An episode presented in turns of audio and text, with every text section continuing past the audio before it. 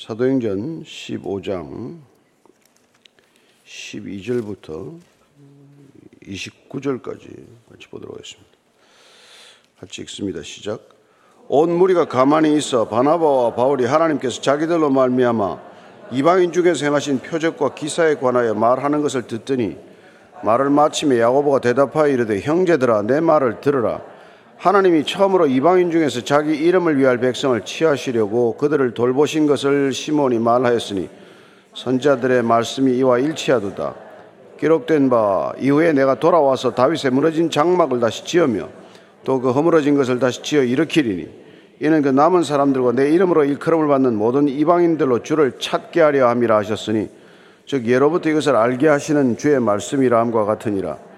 그러므로 내 의견에는 이방인 중에서 하나님께로 돌아오는 자들을 괴롭게 하지 말고 다만 우상에 들어온 것과 음행과 목매어 죽인 것과 피를 멀리하라고 편지하는 것이 옳으니 이는 예로부터 각 성에서 모세를 전하는 자가 있어 안식일마다 회당에서 그 글을 읽음이라 하더라.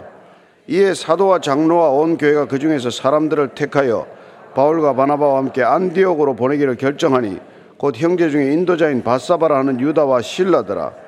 그 편에 편지를 붙여 이르되 사도와 장로된 형제들은 안디옥과 수리아와 길리기아에 있는 이방인 형제들에게 문안하노라. 들은즉 우리 가운데서 어떤 사람들이 우리의 지시도 없이 나가서 말로 너희를 괴롭게 하고 마음을 혼란하게 한다 하기로 사람을 택하여 우리 주 예수 그리스도의 이름을 위하여 생명을 아끼지 아니하는 자인 우리가 사랑하는 바나바와 바울과 함께 너희에게 보내기를 만장일치로 결정하였노라. 그리하여 유다와 신라를 보내니 그들도 이 일을 말로 전하리라. 성령과 우리는 이 요긴한 것들 외에는 아무 짐도 너에게 지우지 아니하는 것이 옳은 줄 알았노니 우상의 제물과 피와 목매어 죽인 것과 음행을 멀리할지니라. 이에 스스로 삼가면 잘 되리라. 평안함을 원하노라 하였더라. 아멘. 그리스도인의 가정은 어려움이 없거나 다툼이 없는 건 아니죠. 그러나 그 어려움을 어떻게 잘 이겨내며 또 갈등이나 이런 다툼을 어떻게 잘 이렇게 해결하느냐에 달린 것이죠.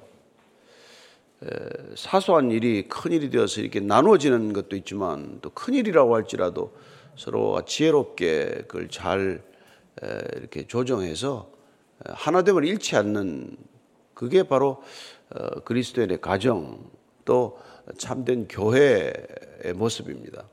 오늘 이 굉장히 위기를 겪고 있는 예루살렘 총회에서 어, 서로 간에 얘기들을 많이 주고받았지만 결론은 아주 적절하고 지혜로운 타협점을 찾았다는 거예요. 한마디로 말하면 서로 간에 조금씩 양보를 한 겁니다. 예. 그러나 우리가 더 주의해야 할 것은 교회 일이라든지 하나님의 가정이 자기의 주장을 조금이라도 굽히고 상대방의 주장을 조금 더 양보를 받음으로써 타결이 되는 건 아니에요. 궁극적으로는 죄인들끼리 만나서 서로 간에 주장하고 고집한다고 해서 그게 가장 최선의 결론은 아니란 말이에요. 그래서 항상 그 결론은 성경적 근거가 있나? 하나님의 말씀에 따른 것인가? 또 그리고 중요한 것은 성령의 계시가 있느냐 이걸 서로 예민하게 잘 받아들일 때 거기 하나님이 원하시고자 하는 답이 있는 거지 인간끼리 무슨 적절하게 서로 주고 받고 무슨 뭐 이렇게 해서 중간 지점을 찾아내는 건 아니라는 것입니다. 자, 오늘 먼저 12절 한번 읽습니다. 시작. 온 무리가 가만히 있어 바나바와 바울이 하나님께서 자기들로 말미암아 이방인 중에서 행하신 표적과 기사에 말하는 것을 듣더니 온 무리가 잠잠해진 까닭은 바나바와 바나 바울이 하나님께서 이방인 가운데서도 이런 표적과 기사를 행했다는 것입니다. 표적과 기사는 둘 다 초월적인 사건들이에요. 신비한 일들입니다. 우리가 볼 때는 그런 일이 있을 수 없는데 그런 일들이 일어난 것은 하나님께서 그 일에 간섭하시고 개입하셔서 하나님께서 그 일들을 이루셨다. 그게 표적과 기사로 나타난 거란 말이에요. 그러니까 우리가 뭐 거짓말이 아니라면 진실된 하나님의 간증, 증언으로서 이런 이런 하나님께서 기적을 베푸셨다. 이런 또 기이한 일을 우리에게 보여주셨다. 이건 하나님이 함께 하신다는 강력한 증거가 된다 이 말이죠. 그걸 속이는 사람들도 워낙 많기 때문에 조심해서 듣긴 해야 되지만 정말 그걸 같이 목격한 사람도 있고 같이 경험한 사람도 있으면 그 일은 하나님이 함께 하신다는 아주 강력한 증거가 되는 것이죠. 13절 14절입니다. 시작. 말을 마치며 야고보가 대답하여 이르되 형제들아 내 말을 들어라. 하나님이 처음으로 이방인 중에서 자기 이름을 위할 백성을 취하시려고 그들을 돌보신 것을 시몬이 말하였으니 먼저 시몬 베드로를 말해요. 시몬 베드로를 베드로가 먼저 이방인 가운데서 하나님께서 자기 이름을 위할 백성을 취하셨다. 자기 이름을 위할 백성. 하나님께서 우리를 부르셔서 자녀 삼으시는 까닭은 뭡니까? 자기 이름을 위해서 두는 겁니다. 조금 이기적이네. 뭐 이런 생각이 들지 모르겠지만 하나님은 당신의 이름을 위하여 우리를 의의 길로 인도하신다 이겁니다. 하나님께서 하나님의 백성을 취하는 것은 하나님 당신 자신을 위한 일이에요. 예. 뭐 그게 여러분 우리를 위하는 가장 이게 또 최선의 길이란 말이에요. 예. 우리가 자녀 잘 키우는 게 뭐예요? 우리를 위한 것도 되지 않아요. 그러나 우리가 자녀를 잘 키울 때 우리만을 위한 겁니까? 그 자녀들이 잘 되기를 원하는 마음과 함께 그 자녀도 잘 되는 길이요. 또한 부모도 잘 되는 길이죠. 그래서 다윗이 그뭐 뭡니까 시편 23편에서 왜 불렀어요?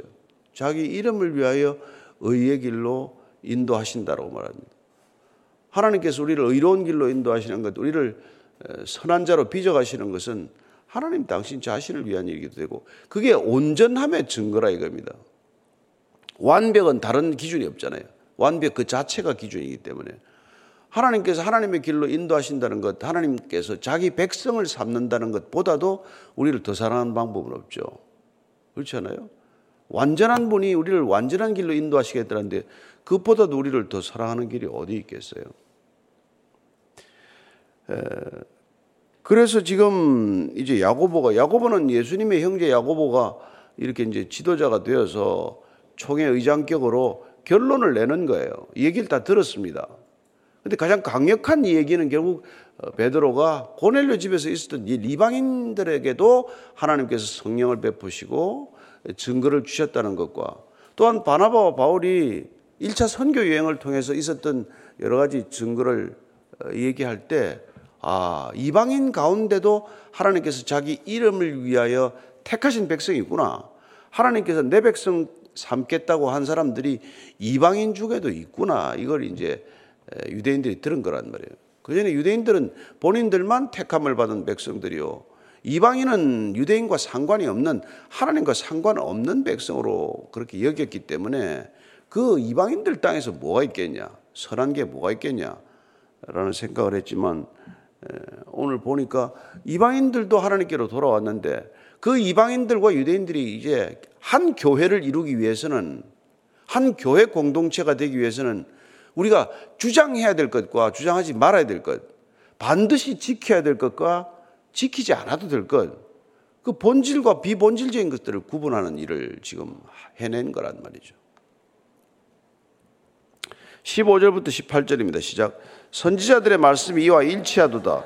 기록된 바 이후에 내가 돌아와서 다윗의 무너진 장막을 다시 지으며 또 그 허물어진 것을 다시 지어 일으키리니 이는 그 남은 사람들과 내 이름으로 일컬음을 받는 모든 이방인들로 주를 찾게 하려 함이라 하셨으니 즉 예로부터 이것을 알게 하시는 주의 말씀이라 함과 같으니라 그 지금 결국 야고보가 이 결론을 맺는데 양쪽 얘기를 잘 들었기 때문에 이게 적절한 접점입니다. 라고 결론을 맺는 게 아니라 우리가 구약에서 이미 예언된 것처럼 하나님께서는 이미 구약을 통해서도 이방인들을 불러서 내 백성이라고 삼겠다고 하는 그런 의지가 있었고 그게 지금 다 성취되고 있는 거다 하는 게 사실 결론의 기초가 된다는 말이에요. 야 바울 네가 말했다고 해서 바나바 네가 증언했다고 해서 베드로가 경험했다고 해서 그게 전체적인 판단의 기준이 아니라 그런 일들이 다 성경적 근거하에서 하나님께서 구약을 통해 이미 말씀하셨듯이 그런 일들이 일어나고 있다. 그리고 우리가 이방인을 어떻게 내치겠느냐? 그래서 오늘 지금 아, 이 야고보가 근거로 든 얘기는 아모스서 9장 11절 12절 말씀이에요.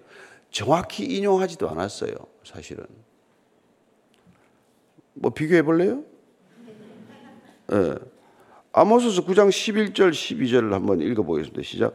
그날에 내가 다윗의 무너진 장막을 일으키고 그것들의 틈을 막으며 그 허물어진 것을 일으켜서 옛적과 같이 세우고 그들이 에돔의 남은 자와 내 이름으로 일컫는 만국을 기업으로 얻게 하리라. 이 일을 행하시는 여호와의 말씀이니라. 다윗의 무너진 장막을 다시 일으킨다. 예. 그리고 그 허물어진 것을 일으켜서 옛적과 같이 세운다. 그리스도께서 오셔서 그런 일을 한다는 거예요. 다윗의 장막을 새로 일으킨다. 그리고 에돔의 남은 자, 내 이름으로 일컫는 만국을 기업으로 얻게 하리라. 그러니까 이방인들도 다 돌아올 거라는 얘기다 이 말이죠. 뭐 사실 뭐 요나스는 안 그렇습니까? 그 니너웨까지 왜 가라고 그럽니까? 그 12만 넘는 백성들도 내가 어? 너희들이 박, 네가 박능쿨 하나도 아끼는데 내가 그 이방인인들 안 아끼겠느냐 그런 말씀을 하시지 않습니까? 또 아브라함을 부른 것 자체가 내가 너로 인하여 열국이 다 복을 얻게 하리라 이거란 말이에요. 그러니까 아브라함 한 사람 네 복 주겠다고 내가 부른 게 아니라 너를 통해서 온 열방이 복 받도록 하려는 게 하나님이 우리를 부르신 이유다 이 말이죠. 그러니 그게 이방인이 포함 안 된다고 생각해온 유대인들의 편협된 게 그게 편견이고 그게 착각이었지 뭐. 예. 그 선지자들 뭐 아모스 하나 인용해놓고 뭐 선지자들의 말씀이 다 이와 일치하도다. 이것도 또 따지려면 뭐 이런 거 따지는 사람이 있어요. 예. 뭐. 근데 사실 이, 이게 호세아서부터 마지막 말라기까지 12개를 우리가 소예, 선지서 내지 소예언서라고 하잖아요. 근데 이건 유대교, 유대인들은 그걸 하나의 저걸로 봐, 책으로 봤어요. 우리는 뭐 12권 책이지만은. 그래서 한 권으로 이렇게 본 거죠. 자, 19절 말씀입니다. 시작. 그러므로 내 의견에는 이방인 중에서 하나님께로 돌아오는 자들을 괴롭게 하지 말고, 아, 여기 잠깐. 하나님께로 돌아오는 자들을 괴롭게 하지 말라. 이거 지금 이게 아주 이게 뭐라 직설적으로 표현하지 않고 은유적으로 표현한 거예요. 이 지금 할례밖에 하지 마라 그 얘기를 한 거예요. 이방인 가운데서 유대인들에게 돌아 유대인 저기 저 이 개종해서 돌아오는 사람들을 괴롭게 하지 말라. 그들에게 짐을 지우지 말라. 할례 원래 받지 않은 사람들한테 가서 유대인들처럼 할례 받으라고 말하지 말라. 그 사람들이 뭐 유월절 무슨 뭐 초막절 이거 절기 지키러 오는 거 아니거든요. 예수 믿고 구원받으라는데 꼭 절기를 꼭 지켜야 됩니까? 그건 유대인들의 일종의 관습법이란 관습이란 말이에요. 그들은 절기가 너무 중요하죠. 유월절을 안 지키면 유대인들이 아니란 말이에요. 그러나 그 유월절의 의미를 모르는 사람, 출애굽 해 본 적도 없는 사람들한테 그걸 유월절을 지켜라. 초막절 가서 저기 광야에 나가서 초막 짓고 거기서 일주일 동안 생활해라. 그런 걸 요구할 수는 없다는 거죠. 그러니까 예수를 통해서 구원에 이른 사람들을 이 히브리적 역사와 전통과 습관을 다 존중해 달라고 말하는 것은 그들을 괴롭게 하는 거란 말이에요. 예. 그렇게 하지 말라. 다만 그러나 뭘 지켜달라는 거예요? 20절 21절입니다. 시작. 다만 우상에 들어온 것과 음행과 목매어 죽인 것과 피를 멀리하라고 편지하는 것이 옳으니 이는 예로부터 각 성에서 모세를 전하는 자가 있어 안식일마다 회당에서 그 글을 읽음이라 하더라. 그런데 그런 것들은 뭐 할례를 받으라 이런 건 하지 뭐 말아야 되지만 그러나 적어도 우상에게 바쳐진 그, 그런 더러운 재물 이런 거 먹는 거, 그 다음에 우상 섬기면서 이방 신전에 가서 그런 그 성창과 나, 이게 했던 더러운 음행들, 이런 거는 하지 말라고 말하는 건 당연하다. 예? 그리고 목매어 죽이면은 이 동물들을 잡을 때 목매어 죽이면은 피가 안 빠진단 말이에요. 피째 먹는 거. 이런 거 유대인들의 성결법, 음식법이지만 이거는 존중해 달라고 부탁하는 것과 마찬가지예요. 너희들 우리가 같이 살려면 우리가 싫다는 거 죽어도 못하겠다는 거 좀 안 해야지. 여러분 부부가 결혼하면 그러잖아요. 너 내가 시, 사랑한다면서. 그러면 내가 그토록 싫다는 거는 안 해야지. 어? 외도 하지 말라 그러면 하지 말고 그렇게 내가 술 먹는 거 싫다 그러면 술 좀 줄이고 내 앞에서는 거짓말하지 말라 그러면 거짓말하지 말고 사랑하기 때문에 당연히 해야 되는 일이죠. 그래서 적어도 하나님을 섬긴다면서 우, 상한테 가서 절하고 하는 거 그런 건 하지 말라. 그리고 거기다가 재물 드린 그 재물의 고기를 그걸 그렇게 값싸다고 알면서도 사와서 먹거나 하지는 말아라. 이런 부탁을 하는 거예요. 너희들이 우리 같이 하나님 믿자면서 같이 하나님 안에 한 자녀들이 되자고 하면서 그렇게 너무 유대인들하고는 동떨어진 이런 거는 좀 조심해 달라고 지금 편지하자는 거예요. 결론이. 근데 이게 뭐 나쁜 겁니까? 어차피 우상 숭배해서는 안 되잖아요. 그 다음에 우상 신전에 가서 음행을 베풀어서는 안 된단 말이에요. 근데 사실 지금 이 편지가 씌어지던 시절, 초대교회 시절에 헬라 로마 문화권이 얼마나 타락했는지 몰라요. 이 시대보다도 더 타락했으면 타락했지 덜 타락하지 않았어요. 우선 결혼 이런 거 잘 하지 않았습니다. 뭐 결혼식 이런 거 잘 안 했어요. 그 헬라 로마 문화권에서는. 그냥 마음에 들면 그냥 사는 거예요. 얼마나 음란했는지 모릅니다. 동성애 지금보다 더 셌으면 셌지 지금보다 덜 하지 않았어요. 이런 그 그다음에 우상 신전에 그 헬라 뭐 여러분 잘 아시잖아요. 제우스 신부터 신이 얼마나 많습니까? 그 신마다 신전 짓지 않았어요. 신전에 제사 지 내려가면 전부 거기 소위 그 성창이라고 하는 예? 창녀들하고 맨날 그 음란한 짓이나 하고 왔던 그런 건데 예? 거기에 바쳐진 고기, 거기에서 드리는 제사 이런 건 이제 완전히 돌아서야 되는 거죠. 그리고 제발 피를 멀리하라. 피, 피. 왜냐하면 유대인들은 생명이 피에 있다는 걸 알았기 때문에 피는 뭐 그들에게는 진짜 이건 절대로 그걸 피를 먹거나 마시거나 피해서는 안 된다는 말이에요. 그래서 제가 지금도 뭐 해장국 먹을 때 피 빼달라 그러긴 하는데 선지 빼고 이제 주문하죠. 주문은 한 번만 그 우리가 그들이 얼마나 피에 대해서 예민했는가는 레위기 17장에 있어요. 레위기 18장 노래 잘 아는 대로 결혼에 관한 거고 음행에 관한 건데 전부 그게 다 야 이모하고 가까이 하지 마라 뭐 내 어머니의 뭘 하지 마라 뭐 근친 상관하지 말라는 거예요. 근데 이게 그 로마 문화권의 근친 상관이 어, 굉장히 심했거든요. 헤롯 왕과도 마찬가지 아닙니까?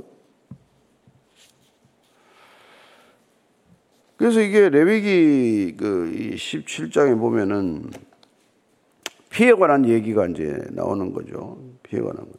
하나만 읽고 넘어갈게요. 레위기 17장 14절 시작.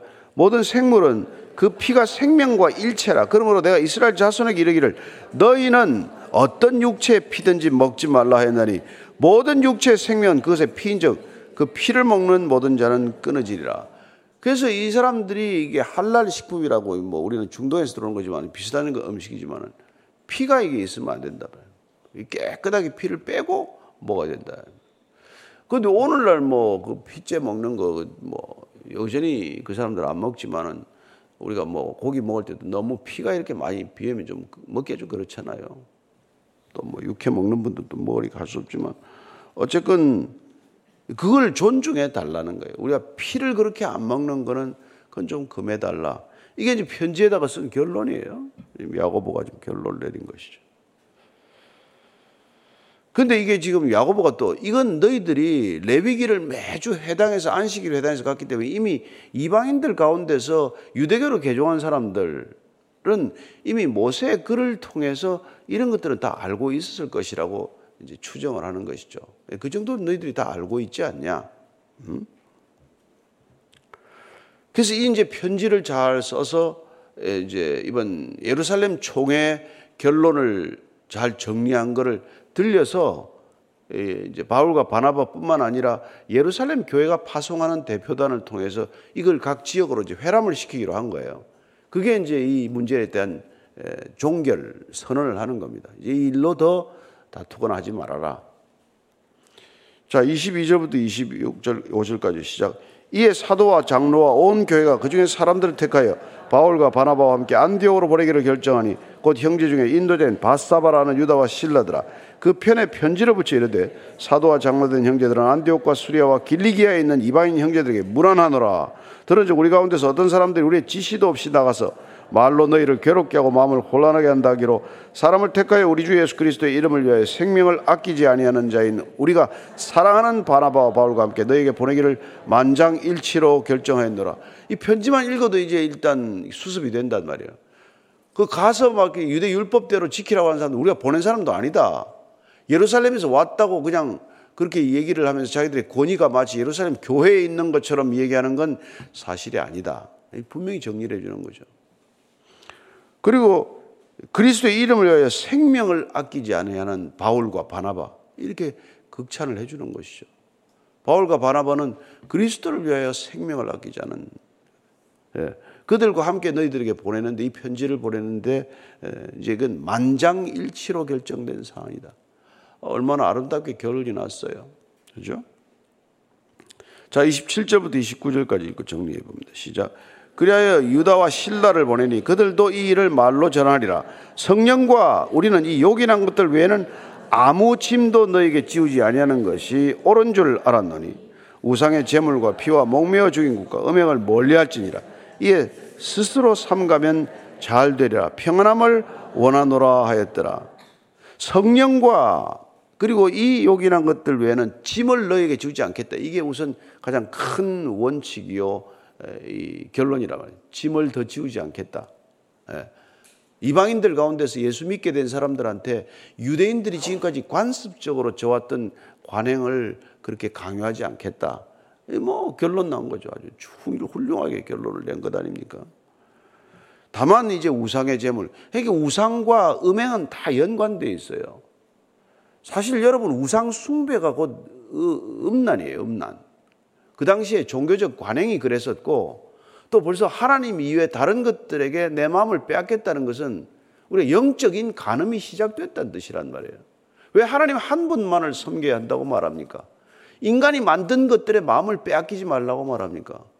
여러분, 우리가 몸을 더럽히기 전에 먼저 우리의 영혼이 더럽혀져야 몸을 더럽히는 거예요. 그래서 우리가 아이들을 더럽다고 말하지 않잖아요. 그 아이들이 대소변을 못 가려도 우리가 아이를 더럽다고 하지 않습니다. 그러나 어른들은 아무리 말끔하고 깨끗하게 이렇게 다녀도 더러운 사람들이 많단 말이에요. 그 눈빛만 봐도 더럽고 말만 들어도 더럽고 말이에요. 그런 인간이 수도 없잖아요. 그 영혼이 벌써 음행 음란하기 때문에 그 행동이나 삶 전체가 음란하단 말이에요. 이 시대가 음란한 시대예요. 그래서 교회가 그거 하나만 잘 지켜도 구별된 줄로 믿습니다. 예. 정말 이 시대가 얼마나 음란한지 상상을 초월하지 않습니까? 이게 하나님을 떠나면 결과가 없난이에요.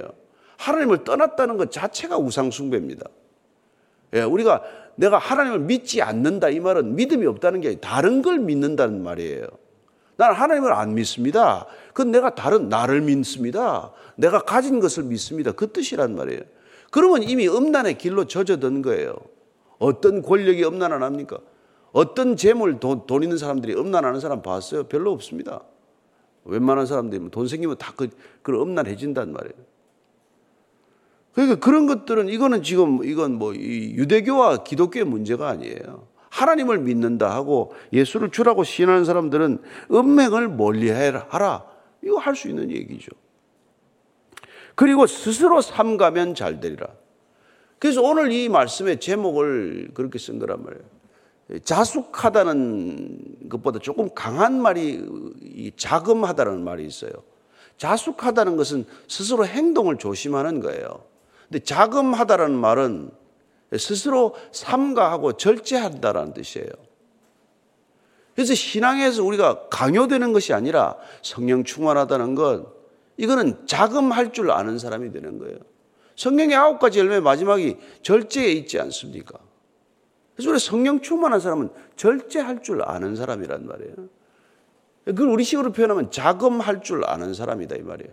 자숙보다도 조금 더 스스로 절제하고 스스로 경계하고 스스로 선을 넘지 않고 하는 그렇게 하면 자금하면 잘 될 것이다. 예, 예. 여러분 잘 되는 게 뭡니까? 잘 된다는 건 관계적인 용어예요. 우리는 뭐, 뭐, 뭐, 뭐, 뭐, 뭐, 복권이 되면 잘 됐다 그럴지 몰라고 돈 벌면 잘 됐다고 할지 모르게 그게 아니잖아요. 옛날에는 콩을 한 갑만이 가지고 있는 게 잘 됐다고 말하지 않고 콩 한 쪽이라도 형제 간에 나누어 먹는 걸 잘 산다, 잘 되었다 이렇게 말했단 말이에요.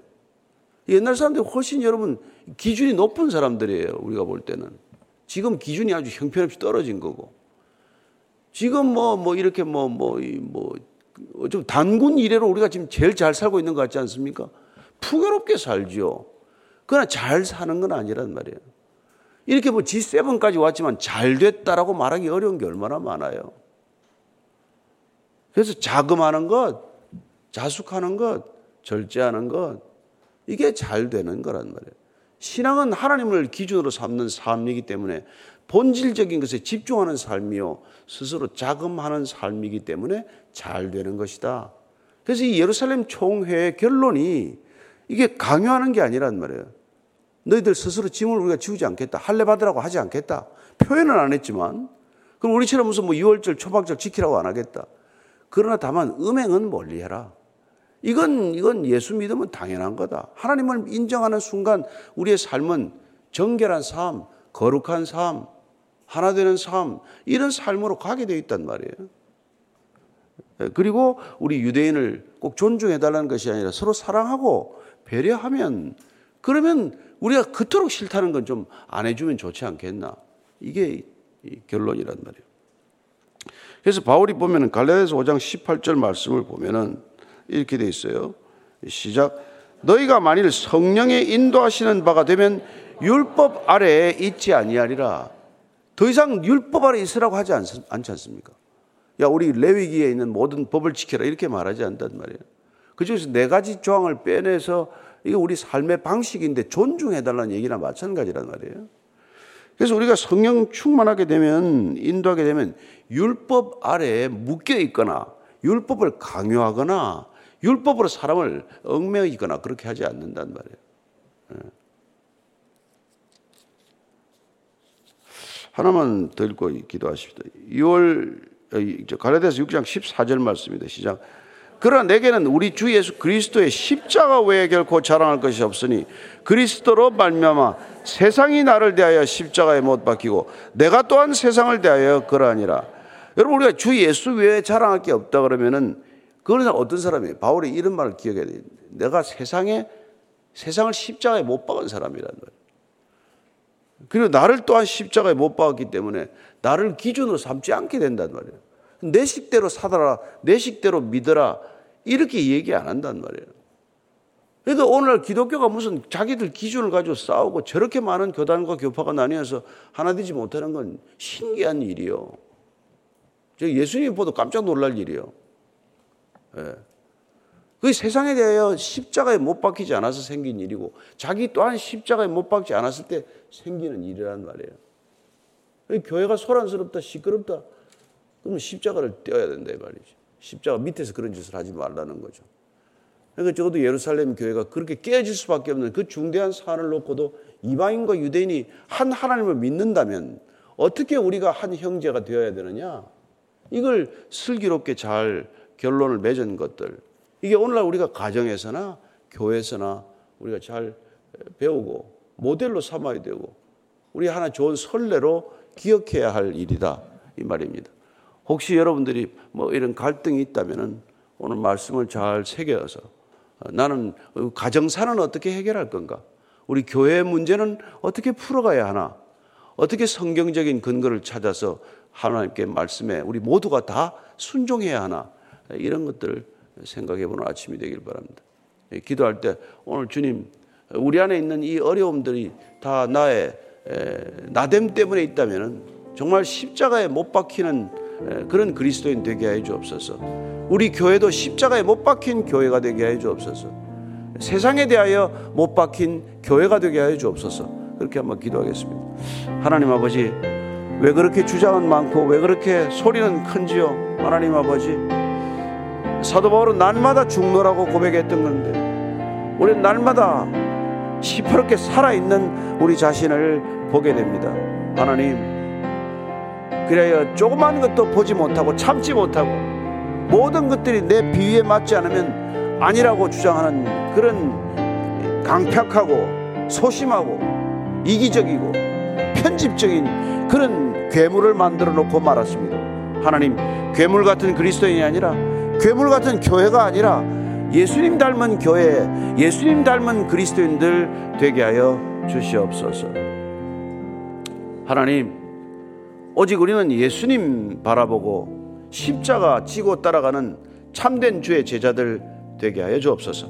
이제는 십자가에서 하나님의 도의 기준을 세우신 우리 구주 예수 그리스도의 은혜와 그 기준에 합당한 자라면 누구나 맞아주시는 아버지의 사랑과 날마다 모든 세상의 기준, 나의 기준 내려놓고 십자가의 기준만을 따르도록 인도하시는 성령님의 기름 부으심이 오늘도 세상에 대하여 못 박히고 또한 십자가에 대하여 못 박은 우리 자신이 오직 하나님 한 분만을 사랑한다고 고백하며 살아가기를 원하는 이제 고개 숙인 진정한 그리스도인들 위해 지금부터 영원까지 함께 하시기를 간절히 축원하옵나이다. 아멘.